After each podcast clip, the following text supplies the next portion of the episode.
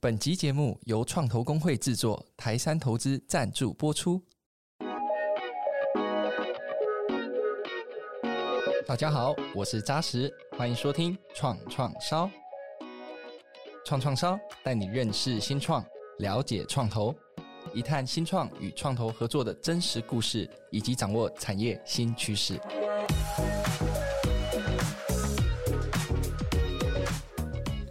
近年来，国片、台剧大爆发，在每年的金马奖、金钟奖的舞台上，都可以看见优秀的影视工作者诉说着自己为理想而努力的生命故事。而要拍出好的影视作品，背后当然少不了资金的挹注。但在台湾，投资人往往对于影视作品能否创造出商业价值产生疑问，也导致与影视团队接触时会陷入困境。台湾需要建立影视产业完善的生态系，包括产制更多影视作品，建立行销力，以及打造投融资等制度，这些都是刻不容缓该努力的目标。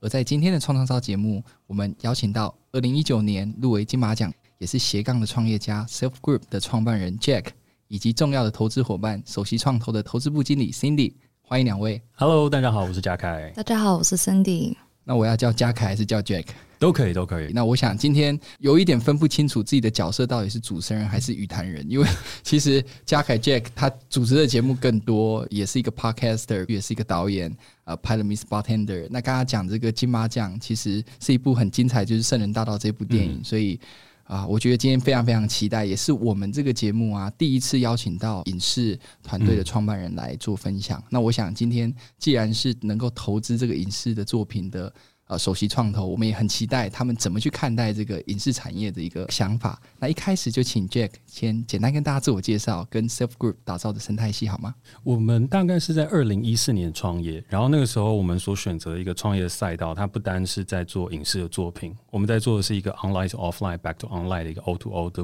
O 的串流方式，所以那时候其实算是一个蛮新的概念跟东西，但其实那时候在中国大陆那边已经有类似的商业 model 开始往前推进，所以就想要在台湾做一个。然后在台湾做的时候，后面遇到了首席创投跟得力影视的投资，然后我们就再接续往下去开展下一步，就是说哎、欸，我们有了一个 Mister Bartender， 那我们就要把我们的酒吧盖起来。那其实这个商业模式一开始 run 的就还算是顺利，所以线上线下影视作品可能赚可能赔，但是如果我们有了一个有很好粉丝的一个线下的场域空间，那基本上它会带给我们一个相对稳定的营收。所以就在这样的一个前提下，我们做了 Self Pick， 就是做影视跟整个商业模式规划的公司。然后另外一个是 Self Space， 就是用来去做线下的经营跟管理，然后还有做酒吧、啊、餐饮娱乐这边这一块。那最后补齐这整块拼图的是一个叫做 Self Token 的区块链的创业公司。那可能大家会觉得哎、欸，好奇怪哦，就是怎么做一做突然之间变成跟 FinTech 有关或是跟科技有关，但其实那个发展路径并没有那么大的转折，它反而是顺其自然的。因为回过头来那时候股东啊或是董事，我们大家也都会去想哎、欸，那我们公司的出场模式会是什么。那如果研究譬如说当时我们有要上市啊等等，影视类股其实没有到那么新颖，所以那时候就想说哎、欸，我们做一个挑战跟不一样的转变，然后尝试用区块链的方式来去沟通不一样的资本市场。所以那时候就怀抱了理想跟梦想，然后呢去做一个这样的尝试。那当然也跟我们最一开始所提出来的沉浸式娱乐这些是很有关联性的。我们在讲一个区块链公司，我们也就做了一部区块链的电影，所以就有《圣人大盗》这部电影让我能够入围金马奖。然后到后续我们也监制跟持续制作出很多入围了金钟奖的作品。所以整个 Self Group 的商业的一个生态系，它大概就是从影视出发，然后线下的空间，然后呢最后一块拼图是一个以一个比较新的 FinTech， 然后我们去想办法来去把影视跟资本有一个更好的对接。这个 O 二 O 二 O 再加上最后一块拼图 Web 三 这样子的一个科技的应用，其实让人非常期待。那我也请 Cindy 简单自我介绍跟首席创投在做的事情好吗？大家好，感谢创投公会跟主持人的邀约，我是首席创投的投资经理 Cindy。 首席其实算是一家老牌的创投了，我们成立于一九八九年，旗下管理五家国内创投基金，一家海外投资基金，过去三十年来已经投资上百家新创团队与公司，那大部分也都在海内外上市柜或是被企业收购。但由于不是金控或是大集团底下的创投，所以一般的投资人可能对我们首席创投是比较陌生的。其实我们三十余年来啊，一直是扎根在台湾的半导体与高科技产业投资。那也历经了亚洲金融风暴、网络泡沫化、次级房贷海啸种种的历史危机，那还是今天还是屹立不摇，所以其实也算是还蛮有经验的创投公司了。我们主要投资的产业都还是在半导体跟高科技产业居多，那投资策略当然也是分成财务面或是策略投资。那一般财务面的投资，我们抓的出场的时间是比较短的。那策略投资的话，则是除了资金以外，我们还提供产业的其他 add-on value或是集团的合作关系，以帮助新创可以更全面的发展。不过我们始终认为创投就是要支持台湾的新创公司，所以产业也不一定完全局限于高科技产业。这也就是为什么今天我可以跟嘉凯坐在这边一起录制 podcast， 因为影视产业不是我们主要关注的项目，但是当机会来了我们也会把握住，那也尽可能的把我们所有的资源提供给被投公司。是，那我想回来问 Jack， 就是说你是一位导演，那当然 Mister Bartender 我自己也看了很多遍，每一集都有不同的体悟。这样刚刚讲说《圣人大道》这部作品，而且你是以区块链技术、啊、去链接虚拟跟现实的娱乐体验。那你自己也是一个 podcaster， 你也经营了世代登出，之前也有不同的节目。那你作为一位这么多元又斜杠的创业家，你经历过最大的挑战可能是什么？你怎么样克服这个挑战？那又有什么样的事情是你在这个过程当中你觉得最欣喜若狂、最难忘的经验，可以跟大家分享吗？我觉得挑战一定是族繁不及备载的，但如果说讲一个很明确的案例或事件的话，就不满足于此，因为就觉得哎，所有东西都是很复杂。所以在今天准备这个访纲的问题的时候，我就一直在想到底什么样的困难是可以含瓜，然后又可以满足我心中对于创业的困难能够完整表达这个想象。我觉得回过头来是两个字，管理。我觉得管理是创业过程当中我面对最大最大的困难跟挑战，因为我觉得管理一间公司，无论它是人少的还是人多的，它是科技业，它是餐饮业还是饮食业，它都有完全不一样的眉眉角角。那我面对到管理最大的困难的事情是，我有在饮食业工作，那我也有在科技业工作，然后我也有在餐饮业工作，然后你要去统合跟调整所有的团队在一个 tempo 底下往前走，我觉得这是非常非常困难的事情。那也包含了就是我们常常在董事会上面讨论，就是其实年轻的创业家他最大容易面对到的事情就是管理的问题跟课题。那管理他不会是只有说哦，我定一个 O K R 然后团队就往前冲，我定一个 K P I 明年度就会完成，它还有很多很复杂多变的事情。尤其我们大家自己都身为九零后，我们这些九零后的人没有特别好管，因为我们看过世界很多的东西，然后也知道世界有很多好玩的，然后我们的机会在哪，可是问题我们所面对到的挑战也是最困难的，也是最大的。所以我觉得最困难的事情应该就是在管理上。那我觉得欣喜若狂的话，回过头来我觉得还是就真的那一次入围了金马奖的时候，就是在知道的那个瞬间，就是我觉得啊，这一切至少对大家有一个交代。就是那个那个那个瞬间的事情，不是第一瞬间说哇我入围了，而是那一瞬间是哦，我的努力到现在，至少面对家人、面对股东、面对董事、面对所有曾经支持过我的人，我至少可以说，哎、欸，我们的努力并没有白费。然后有了这个的入围的肯定，我还可以再继续往下走。所以在那个时间点，我印象很深刻，就是在捷运的车厢上，然后捷运车厢是从那个六张犁往科技大楼站，然后我在科技大楼站的时候，那一站直接冲下车，然后开门就直接大喊，耶，这样很疯狂。所以讲欣喜若狂的话，我一定就是在那个时间。我想这真的很欣喜若狂。那 Cindy， 当你当时知道嘉凯他的《圣人大道》电影入围金马奖的时候，你那个时候是怎么样知道的？你知道当下的心情是？好像是是不是报章杂志那时候出来啊？因为真的不是因为就是。影视圈我们可能看每天的 daily 的新闻还比看影视影视版还要多，所以、okay. 但是我知道的时候真的是很开心，第一时间我记得我就在脸书上面恭喜他。嗯，哇，很特别的经验。对啊，因为我想说股东会不会就是说嗯，好样的，继续加油啊还有很长的路要走。有有有，我就有记得那时候刚结束，呃，也不是刚结束，就是金马后不久，我们也有在开了一次董事会大家的讨论、嗯。那大家都是很恭喜，就说哎、欸、太棒了，往前。但是后面也就马上就说哎、欸，那既然这样子，那我们就要更加油跟更努力。投资人永远都是希望这样陪跑着新创往前走嘛。嗯，那回来就是想请 Cindy 分享一下那。你是什么样的契机遇到 Jack 的？那 Jack 具有这么多元的角色，你知道常常创投就会觉得你做这么多多元的角色，你不够专注，你不够专精于一件事情上。所以你怎么样看待这样一种斜杠多元的创业家？那当然今天是、呃、你是作为创投去投资 Jack 他们的公司，会投资他们公司，你认为关键点又在哪里呢？其实我加入首席的时候，我们创投已经完成了 Self Group 的天使轮投资了，所以一开始的决策并我并没有参与。可是就是刚开始接触 Jack 的时候，我扮演的主要是创投投后管理者的角色，这个就不知道大家有没有熟悉，因为一般人可能对创投的认定就是哎，给钱给资源，但是其实投后管理也是很重要的。嗯，投后管理就是要经常跟新创公司保持联系，了解他们的发展状况，协助他们的财务管理，也要适时给予经营层面的提醒。那我觉得投后管理是一门蛮大的学问的啦，就是当然我们也都是边边做在边学啊，然后就像 Jack 刚刚提的，就是管理这方面学习的空间真的是无穷，每次遇到一个不一样的 project 都会遇到不一样管理层面的问题，都需要讨论跟改进。那这个其实就是我在接触 Jack 的时候扮演比较大的一个投后管理的角色。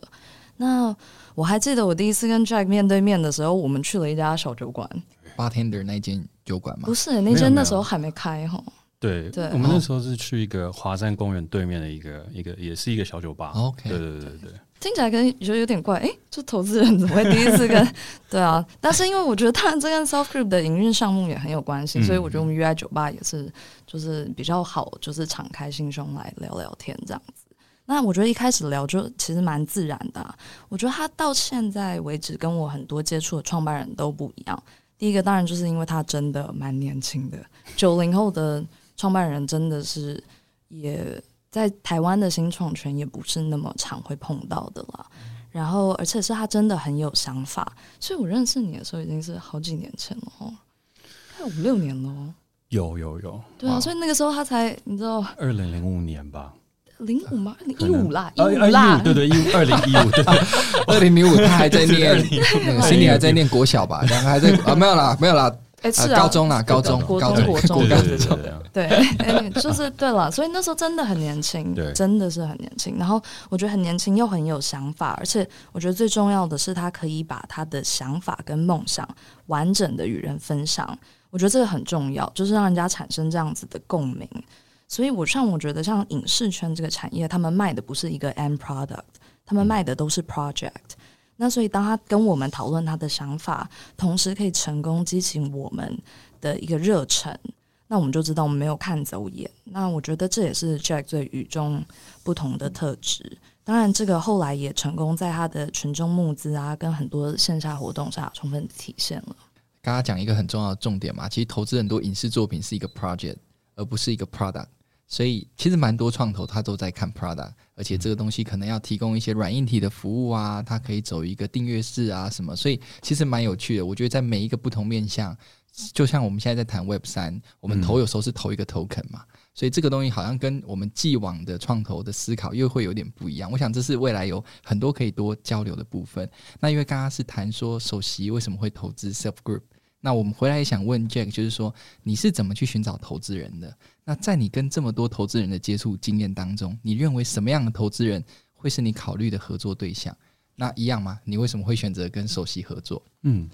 我觉得投资人很重要的一件事情是他专不专业，就是这是第一个优先要去思考的事情。因为在那时候募资的时候也碰过很多不一样的创投公司，然后里面也有很多不一样的创投经历，但是是否专业其实是有些时候我们创业者或多或少也会辨别出来一些些。那这些是否专业的整个状况会影响到整个公司后续的经营，并不是说他在投资这件事情不专业，或是我们在质疑他的专业度与否，而是他有没有长期看过创业项目的这个专业，跟了解创业这整件事情的本质。我觉得这是一个很重要的事情。因为不然如果我们纯粹大家 negotiate 在讨论事情，就是哦今天要赚多少钱，然后我们之后预期赚多少钱，我的风险怎么管理，然后这些什么等等的东西，然后到最后可能在董事会上面无法形成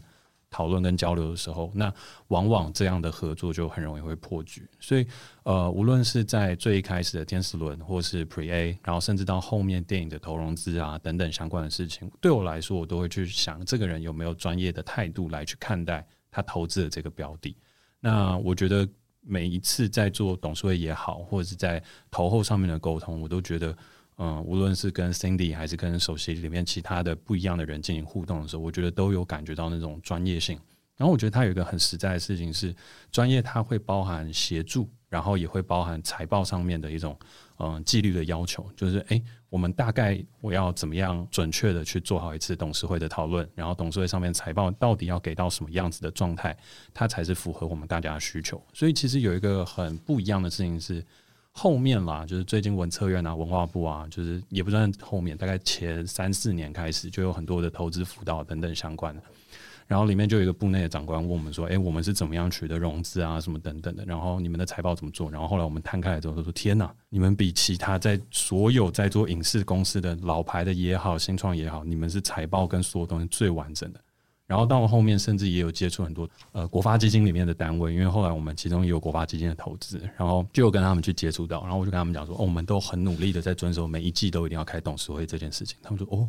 真的假的？我们超多投投后公司每一次都不做这个事情，然后全部都把它当 paperwork， 所以到最后就会产生很多的问题。所以我觉得寻找投资人上面，他一定要能够寻找能够一是一定要了解啦，了解这个产业跟了解你，但另外一个事情就是他的专业性跟专业度在哪里。是是，我想 Jack 分享的这一段，其实刚刚跟 Cindy 讲到投后管理这边，其实是非常非常贴近的，尤其就是有这样的专业，而且看得懂这样的一个影视的创作作品，那当然财务的纪律，我想这个是投资人可以带来很重要的一个价值。那也因为这样，其实我好奇就是问说，当你们决定投资合作之后啊，在这段时间就是所谓投资后的这样的互动过程当中，你们怎么样去经营这样的伙伴关系？那在合作过程中有没有发生过什么印象深刻啊，或者是有一些意见不合的事情啊？对，最爱问意见不合的。那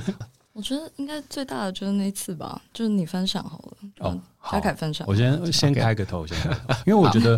嗯、呃，跟 Cindy 大家在做讨论的时候，我们每一次其实都讨论的非常的自由，就是我们财务的东西过完了之后，哎、欸，那公司要怎么发展？其实大家都给予我蛮多的尊重跟让我去往前冲冲看，因为所有东西它都一定会需要一定经验的累积。但是其实大概也是在一八年的那个时候，就是我在筹备电影啊，然后整个公司开枝散叶，开始做很多很多事情，然后也算募资到了比较多的钱的那个时间点，我有做了一个比较大胆的挑战跟尝试，就是那时候我们打算要去拓展我们 Self Space， 就是线下的一个经验的复制，因为我们有成功的做出了一间酒吧，然后就觉得，哎、欸，那我们应该可以再 duplicate 出一间，然后更好更大的酒吧，然后就开始往外去拓更多。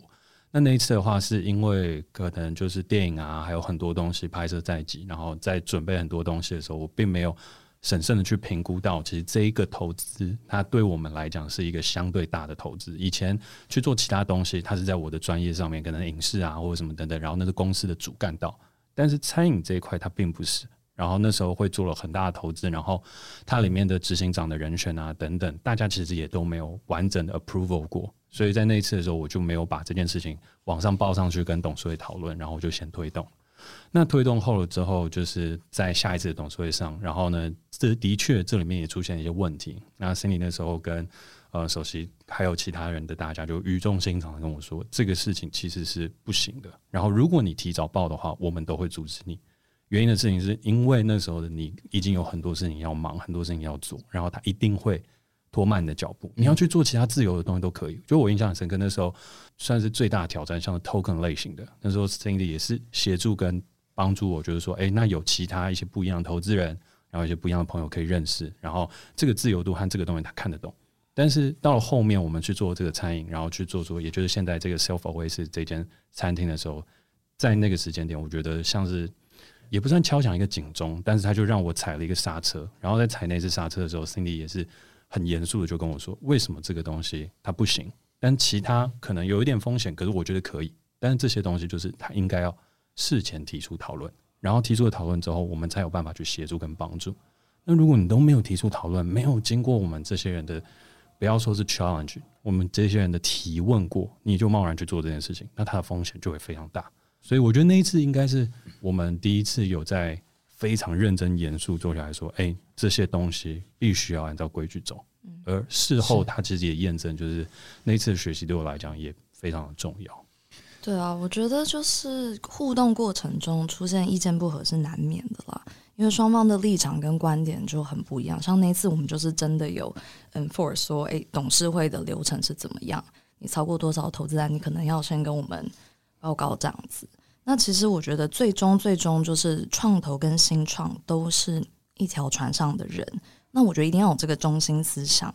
就因为只要有这个中心思想，那就还是能够继续尽可能的沟通跟磨合，然后找出彼此的平衡点，达到双赢的结果。我是蛮好奇说，那之后的发展，就是说这个餐饮业的后续的发展是怎么样的？之后的话，其实我觉得也信也不信，我们就碰到了 COVID。Okay. 所以碰到 COVID 之后，那无论怎么样它都会是一个很大的困难跟挑战了。是，所以在这个时间点的时候，对我来讲它就变成是我重新在这边打磨经营管理的功课，那中间也就会变成是它变成我跟董事会沟通一个很重要的桥梁，就是哎、欸，我现在怎么样看待它，那它现在出现了什么样的财务的状况，我打算怎么样去弥补它，还是我打算要让它休息，还是最终我们要设定一个停损点让它结束。所以最后这间店老实来讲它现在还有营运，那营运的过程里面，因为我们之前有录 podcast 啊，做这些等等的，所以它还是有其他的粉丝的导流跟一些东西去完成，但是也就在这两三年的过程里面，也就会越来越感受到哦，当时董事们大家给予的方向跟建议其实是对的，就是这个东西它出来了之后，它会对我的职涯跟我们整个创业的路上，它其实不会加快它的脚步，反而是拖慢了，然后也浮现出了管理的危机跟一些相应的一些问题。但是我也觉得幸运的事情是，到后面因为有透明的沟通，所以到了之后，甚至是当时的执行长在不适任的状况下，我们决议的事情是，哎，他就选择离开。但是在离开之后，大家反而是更帮忙的去，哎，我们怎么样找更多的人，找更多不一样的可能性来去协助进行餐厅的营运跟管理，甚至到后面其实。有一些我们新来的调酒师跟工作人员也是董事这边推荐过来的人，然后呢其实这些人对、呃、我们的餐饮的营运跟管理有非常非常大的帮助，所以我觉得他反而是从危机里面去找到了一个新的互动的方法。是是是，哇，这个我觉得后面的这块危机就是转机的处理，我觉得也让大家收获很多。那除了意见不合，你们蛮特别的，一般大家都说没有意见不合都是印象深刻的事情对，那刚刚是谈到、哦、我觉得重要的事件、啊、那怎么去应对，怎么处理，以及怎么跟这些投资人去沟通、嗯呃、那有没有让你们印象很深刻的、呃、互动或事情呢？我觉得其实一直以来 Cindy 都蛮帮助我在创业的过程里面，所以中间也有发生很多好玩的事。举例来讲，像最开始去做 Self Token 的时候，他就很明快的判断说，哎，这可能不一定是首席适合再继续投资的一个项目跟东西，但是有这些朋友跟这些人，他们可能对 Web 三 他们是很有兴趣的，他们是有想法的，那我可以安排一个饭局，大家介绍跟认识。所以在那个过程当中就认识了一批新的朋友跟新的不一样的人，然后甚至也更认识哦，原来 Cindy 在美国在做这样的事情跟在做这样的东西，然后我们可以有这些不同的 relationship 可以去互动跟沟通、嗯、然后后面也很好玩的事情是，到了我记得就是孤味的那一年吧，就是他有一个朋友也是在影视圈里面，就是那个 Tiffany， 对， 对 Tiffany， 然后我就觉得哎，这是很酷的事，就是 Cindy 随时随地就是想到说哎，可能跟我这边有关系的状态，他就推荐了一些朋友，然后推荐一些人，然后我们就有机会就是建立我们的关联性跟我们的关系。然后我们后来有一次也是在孤味那时候的庆功宴上面，庆功宴大家一起碰到，哇！就我觉得很难得，应该会有就是这样的状态，就是哎、欸，我们可能以投资高科技半导体为出发点的投资人，然后他的朋友，然后再加上他的被投公司，共同出现在金马奖的。就是一个会后的 party， 然后大家一起在聊，然后一起讨论，然后甚至有可能带出更多不一样的观点跟方向，在投资与被投资，甚至是不同跨产业类别上面的交流。我也要感谢嘉凯了，就嘉凯有时候就晚上十一点会 text 我说：“哎、欸，我跟志伟哥在喝酒，你要不要过来喝一杯？”就是这种对我来讲也是哇，从来没遇过的，就是就是也让我可以接触到蛮多就是影剧圈的人这样，对嘛？通常晚上十一点、十二点是正常的时间，对啊，是是是是，所以抛开原本对于创投的一个认知的身份，哎、欸，发现蛮好玩的，对啊。那我觉得刚刚听 Jack 这样讲，就是 Cindy 好像这是个人脉的百宝袋啊！不止 Jack， 我们也受受惠 Cindy 很多帮忙，他都会常常就想说，哎、欸，这个好像可以协助、嗯啊、即便不是投资关系，只是一个创投公会跟首席创投之间会员之间的关系、嗯、Cindy 就是一个人脉百宝袋。谢谢，感谢哥大 M B A 真的还蛮有用的。我以为他跟他说感谢哥，我想说没有啊，嗯、哥大 M B A 宣传一下纽约哥大 M B A 好啊，那就是继续问 Jack， 就是说我想非常多人都说啊，你梦想很大啊、呃，导演啊，酒吧经营者，区块链公司创办人，那各个事业好像都没有关联。可是我知道你刚刚一开始就有说，你希望打造是一个沉浸式的娱乐，那是不是能够多分享这个沉浸式娱乐？你的想象是什么？那这样的一个沉浸式娱乐，怎么样来改善跟活络既有这个影视产业比较微弱的商业模式呢？其实在二零一四年那个时候，我们整个影视产业的营收其实没有到很高，所以那时候在跟首席这边在 做, 做 presentation 的时候，我们并没有强调是我们要做影视这一块当中能够做到多远。其实我们瞄准的赛道反而是那种短影音类型的，而不是单独那种大的 project 跟电影这些等等相关的。但后来发现短影音赛道这边啊，真的我们玩不赢中国那边他们成熟的玩法，或者美国一个已经完整的市场，所以到了后面的时候，我们不得不回过头来再重新审视一下我们的创业结构跟我们的 business model。 到后面就会发现，其实影视产业它有一个可能性叫做 I P， 一个好的 I P 出现了之后，那它背后所带来的营收它是不可限量的，但是 I P 在以前我们往往都只能仰赖作者一个人的努力去完成，然后期待你有一天就是挖到一个金矿，就譬如说 Harry Potter 突然出现， J K 罗琳就一夕暴富，然后其他的作者如同金庸啊等等，我们都要去等一个人的才华去迸发的时候，我们才有机会跟在他的身后，帮他就是整理一些东西，然后收拾他的成果啊等等相关。所以到了后面的时候，我就想说，哎、欸、I P 这件事情它有没有办法是可以练成的，就是可以去安排之下慢慢一步一步靠近。那一步一步靠近一个 I P 它就需要时间，所以我们其实无论从 Miss Bartender 私事到私人大道到未来我现在所要做的 project， 它其实都有一个正在捏成跟练成一个 I P 的感觉。那那个感觉的话，老实来讲，就是我们现在的基础跟基底、欸、它已经扎稳了，就它不会是说我今天譬如说有一部电影爆红了，我整个产业链跟我所准备的 business model 跟不上，所以它就变成一时璀璨的烟花，而不会。我现在的东西是，只要我有一部作品完整的爆红了，就是说它不是只是入围而已，它可能是 得, 得了奖，然后有很好的群众基础，那无论我的 token 我的餐饮跟我的影视的东西，它会全部都跨到另外一个台阶上。所以对我来说，我现在在准备的事情就是，以前台湾的影视业可能它只单一在一个方向上，说我要赌，然后赌成功了就赌中那一把就拜拜了，就是我 cash out 走了，下一个我再重新赌一个开始。可是我想做的事情是，那我有没有办法把 online 的事情准备好， offline 的事情准备好，甚至连未来投融资的一个管道跟可能性，我们都预先把它准备好。那一旦我有赌过一次，然后它成功，那我们整个产业它就站上去，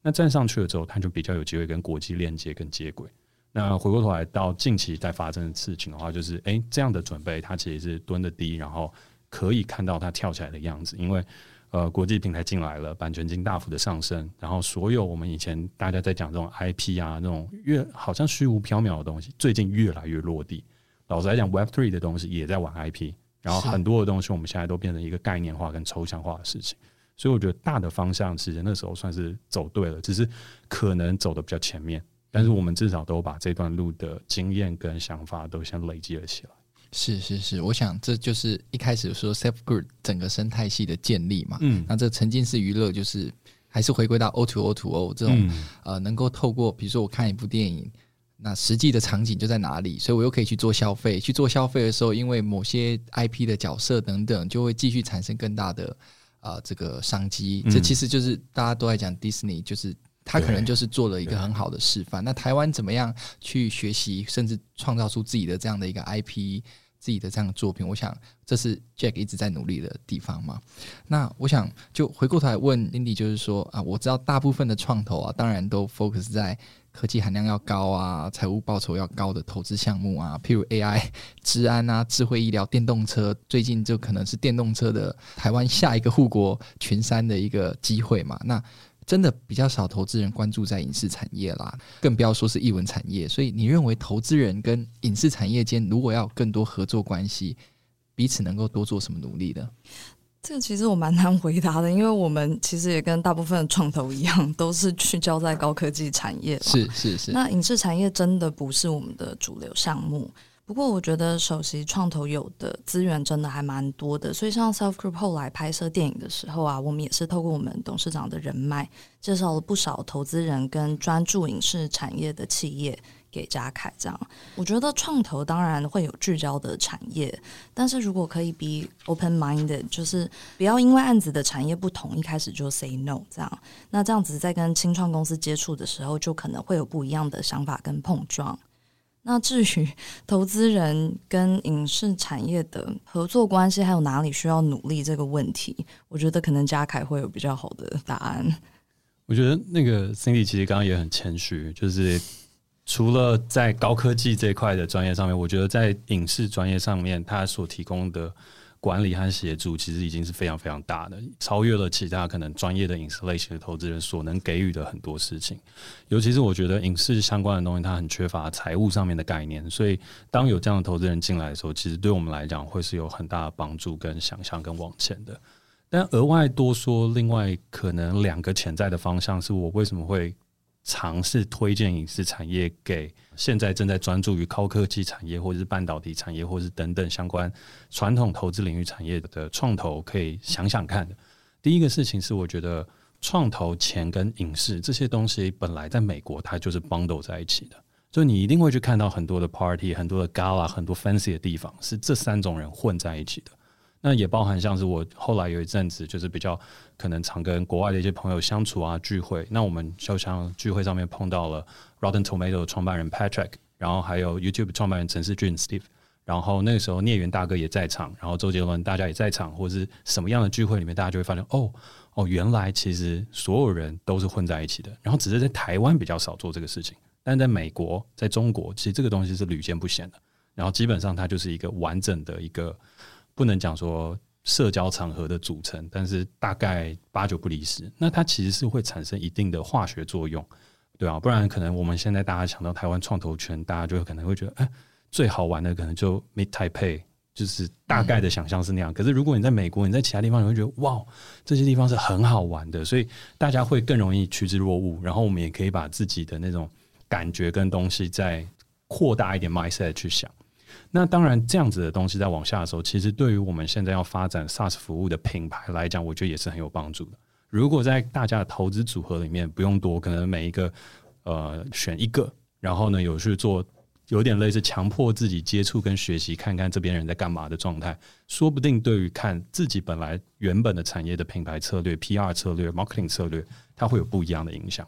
那第二个的方向的话，只会是我觉得影视跟之前的环境不太一样，因为就像我说，国际串流平台加入进来，版权费大概以往的话，一集的影集，我们的上线费用大概就一百五十万，大概是这样子。但是我们现在的话，版权费一集应该已经到一千五百万新台币。OK， 然后我们在往下的规划的事情，也不是往我们规划，我觉得 Netflix 往下规划的事情，在台湾它的采购的金额单集上限应该是有机会上看到两千到三千万新台币，因为比起韩国还是便宜很多。OK， 然后它还是可以拥有很多用户，所以我觉得以往我们大家对于影视产业这个赛道没有兴趣的原因，是因为它没有一个稳定的获利模式，但现在有了，嗯、所以才会有文策院啊，然后还有很多的人去组了一个像是影视基金的状态，因为我觉得它现在就是一个可以被量化、可以被衡量、可以走向产业化的一条路。嗯，是我今天才特别跟啊、呃、李明哲院长说，呃，因为今天要访问家凯哦。Jack 下明年上半年就换他来啊，把完整的这个投融资生态系怎么去推行销的力道，这些我们要好好的请院长来分享一下。这边也跟大家预告一下，对啊，那我想继续问 Jack， 就是说，呃，你之前有讲说，呃，你希望从沉浸式娱乐走向共创嘛？那你心中所期待 Self Group 未来十年的美好愿景是什么呢？那可不可以多分享一下？其实你今天已经讲蛮多，就是说 Self Group 具有的优势，那接下来有没有什么具体的布局跟规划呢？嗯，我觉得很有趣的事情是，以前我如果面对到这一题的话，会讲很多很多的商业模式，然后很多很完整的想法， okay. 就说哎、欸，这个做完再做那个，然后那个弄完之后 token 会怎么样，然后最后会形成什么样的事情。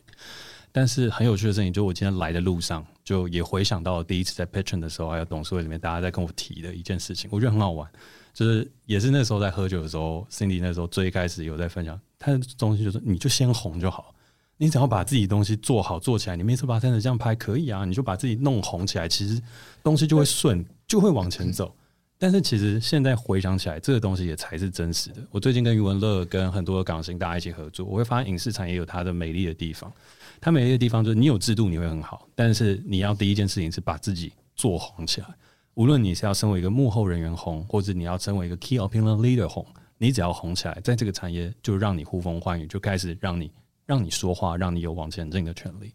所以以 Self Group 的整体的商业机制来讲，我觉得其实已经 ready 了。那剩下的事情就是十年磨一剑，我到底什么时候可以把我做红，把我的作品做红起来？那这个东西红起来之后，和东西准备好往前推的时候，那所有的事情就可以水到渠成。那到了未来的时候，我觉得那个想法还是不变，我们会做出我们自己版本的 Disney， 我们自己版本的 Marvel， 我们自己版本的一个会红到全世界，大家所有亚洲人都会喜欢看，不甚至不只是亚洲人，西方人也会喜欢看的影集。然后它是可以延续不断不断的它的价值往前推进。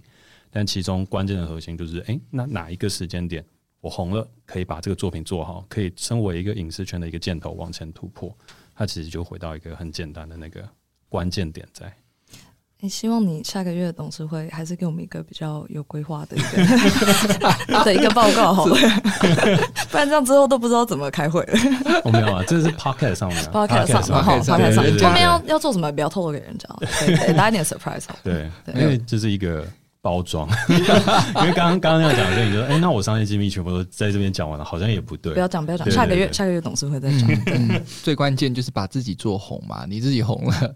这个 就, 就没有问题了嘛，票房自动而来嘛，对不对？ Cindy 一开始在 Jack 还没来就说，我们这一集因为我们邀请到是不一样的角色是 Jack， 所以我们这一集也设定了那个收听的这个目标，对不对 Cindy？ 对啊，靠你咯，从那个好好好粉专导一下流量，一定一定一定。好，感谢 Jack。那我想接下来问就是 Cindy 说，那因为作为 Self Group 重要的投资伙伴嘛，那通常首席会怎么样在团队不同的发展阶段给不一样的资源，或是让他们继续往前走往前成长呢？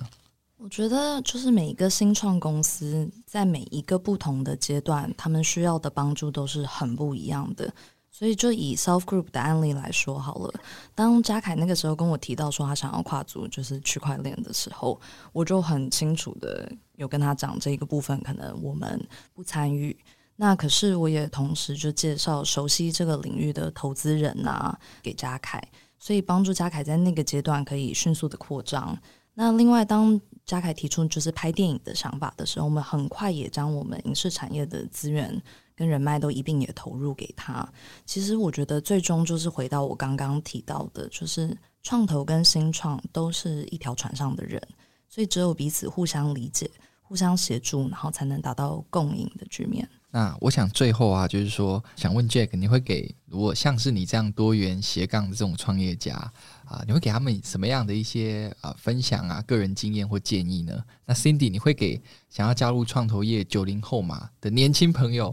什么样的建议呢？呃，我觉得最重要的事情是不要太骄傲自满。很多斜杠创业家或是很多有才华的年轻朋友，大家都会觉得啊，我最懂这个行业，或我最知道些什么。所以很多时候面对创投的时候，就是说哦，那给我钱就好，或是我现在只要给我一些资源或什么东西，我就可以大鹏展翅，一跃一跃升天。但其实完全不是。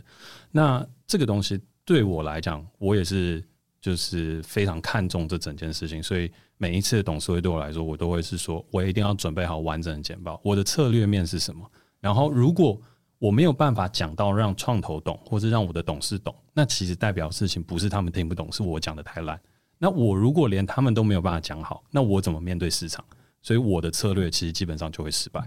所以这个东西我觉得回过头来是所有的创业家跟可能我们有在找创投的朋友，我们大家可能要注意的一个事情，不是说你觉得你今天最棒，然后是别人听不懂，然后别人给你钱，这个东西就会很 smooth 往前，其实都是颠倒过来的。是如果你没有办法讲到这些那么想要给别人钱，那么想要让别人成功的这些人听懂的话，那基本上可能是你的问题。然后要认真以对每一次的简报，认真以对你每一次说出来的话跟你的 business model。 然后大家为什么会要求你去有一个既定的流程跟东西，它都有它的原因，它可以协助让我们在这条路上走得更远。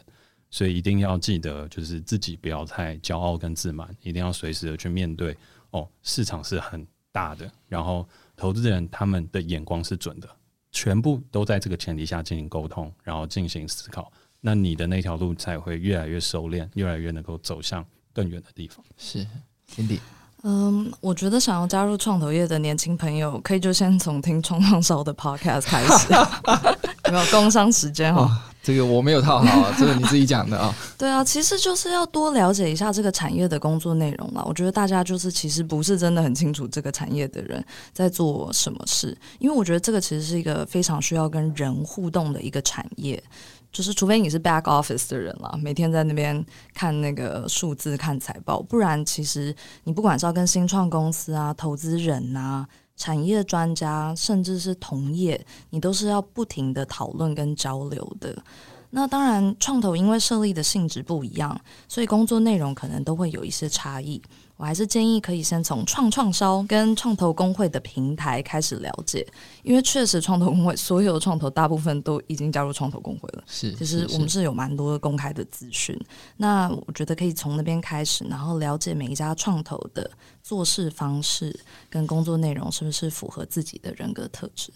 是，我想 Cindy 最后讲到就是所谓知己知彼嘛，就是投资人可以更认识更了解新创的世界，新创当然可以花更多时间去了解投资人在想什么，因为彼此之间就像是伙伴关系，就像是伴侣关系一样。对啊，那我想刚刚 Cindy 也讲到，我们接下来也会有在更多不一样的创投、呃、回到我们创创烧节目上跟大家继续分享。那也非常开心今天邀请到非常知名的 Jack 跟这个人脉百宝袋的这个 Cindy 来到我们的节目节目上，那我想非常非常精彩的一集，那我们未来更多创创烧精彩的节目，我们下集再见，拜拜。